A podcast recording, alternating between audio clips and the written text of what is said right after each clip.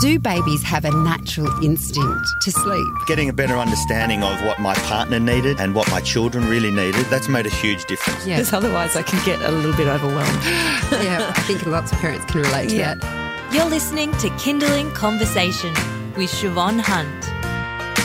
Where did you have your first baby? Did you go public? Or maybe you had private health insurance and went private. A new survey from finder.com.au has found that the number of Aussie parents looking to have their next baby in a private hospital is on the rise.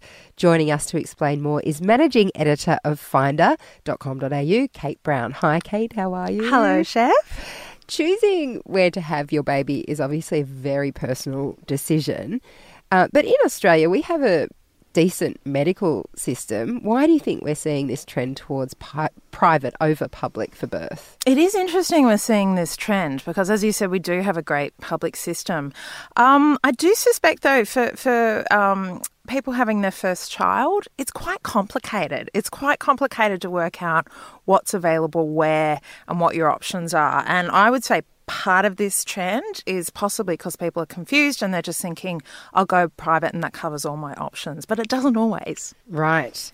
So, um, if someone, let's say someone has private health insurance um, that covered pregnancy, why would they choose to deliver in a public hospital? Does that actually happen? It does, yeah. Um, What? Yeah. Actually, I did that with my second child, but not my first. But um, yeah, look, public hospital, look, part of it's proximity. You may have a fantastic public hospital closest to you. The other thing is public hospitals are better set up if, if you have a complicated birth or your baby has problems or complications post birth. So um, public hospitals are well set up with NICU units for premature babies or babies that have had health issues. So if you are going private and something does happen like that, you there's a good chance you'll get um, transferred anyway to a public hospital, unless it's straightforward and you won't. The reason why I sounded so surprised about that was that when I had my, I had both my babies in the public system. Just putting that out there. Um, and when we, when I fell pregnant, looking into private health insurance at that point seemed very expensive. Plus, you also had to be on that cover for a period of time before you could use it. So when is someone's in that situation where they um, under have private health insurance but go to a public hospital, what does the private health insurance cover them for? Is it their gyno appointments and things like that? It can cover them for their gyno appointments. It obviously covers them for their accommodation in the hospital. Uh, depending on the obstetrician, it will cover some of the obstetrician's costs, not all. Um, and we know those costs are pretty high.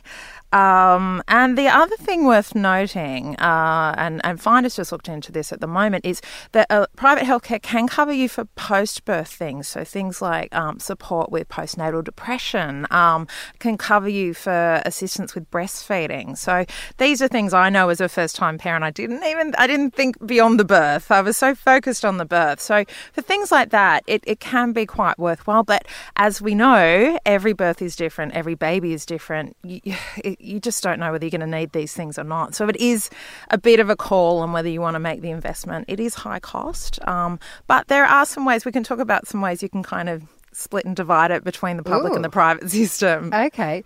You're listening to Kinderling Conversation. I'm speaking with Kate Browne. She's the managing editor and personal finance expert from finder.com.au. And we're talking about a trend of Australian families to move more towards private um, health insurance and going private when having their babies.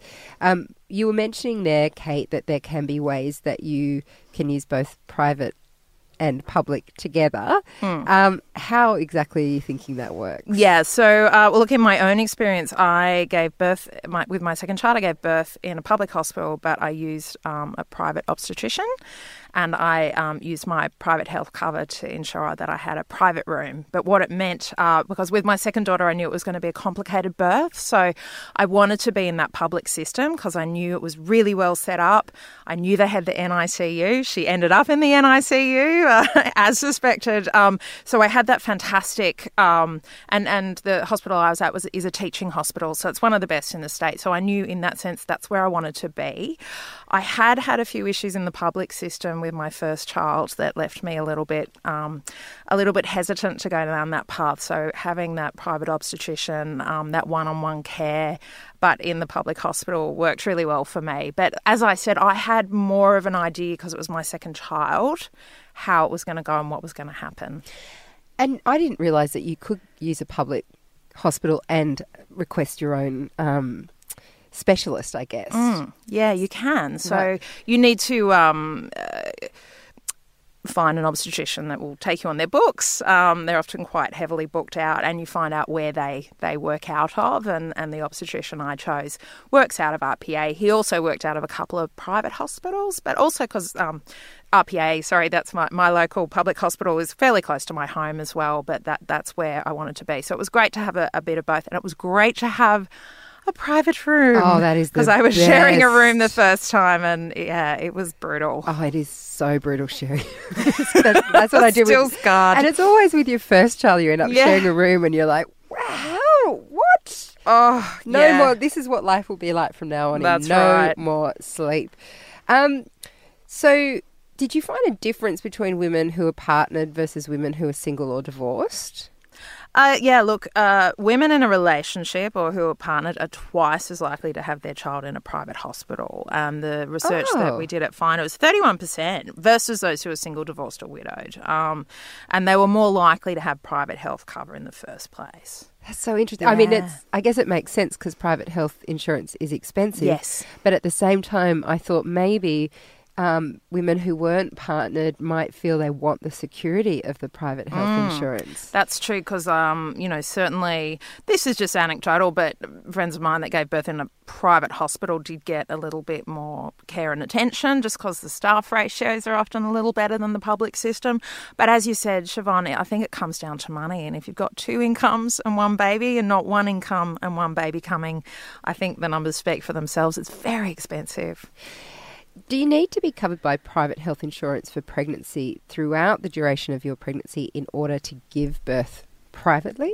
Yeah, look, when it comes to getting pregnancy cover, um, the requirement is you need to have it 12 months prior to be valid. So you do need to be So organised. harsh. I mean, that's what I Isn't found the it? Mm. hardest part about it was it's like you, you don't know when you're going to fall pregnant, and to No. spend that amount previous to yeah, that's right. with that um, with the movement towards more Mm. private hospitals, do we actually know what has better outcomes for mum and baby between public and private? I haven't seen any data, and I get again, it's it really depends on the kind of birth. And and just anecdotally, I have friends that went private, had incredibly straightforward births. Like lucky them, good on them. They had like I won't, I'm not going to say popped a baby out because that's so offensive to anyone that's had a baby. I won't dare say that, but. Had a natural delivery. Uh, the baby was feeding well, no problems. They've gone through the private system, and they're kind of like, God, what did I pay for? Um, on the other hand, I know people that went through the public system had um, a lot of difficulties and a great out- outcome, and it didn't cost them a cent.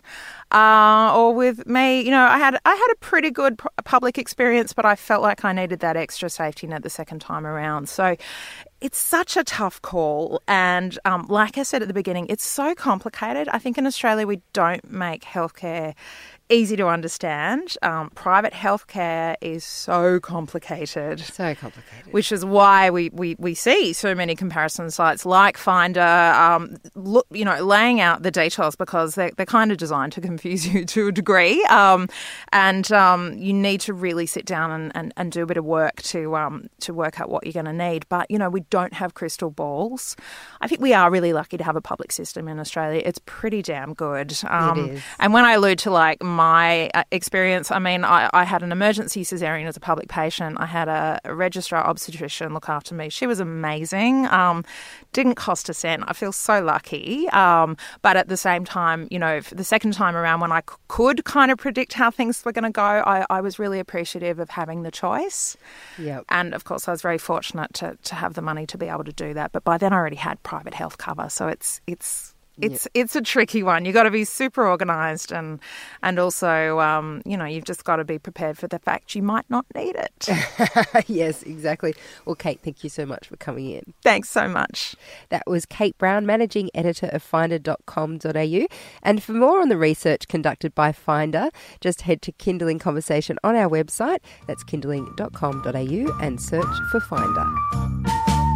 You've been listening to Kinderling Conversation. If you enjoyed it, there's plenty more where that came from. Find other stories and interviews at our website. Just head to kinderling.com.au.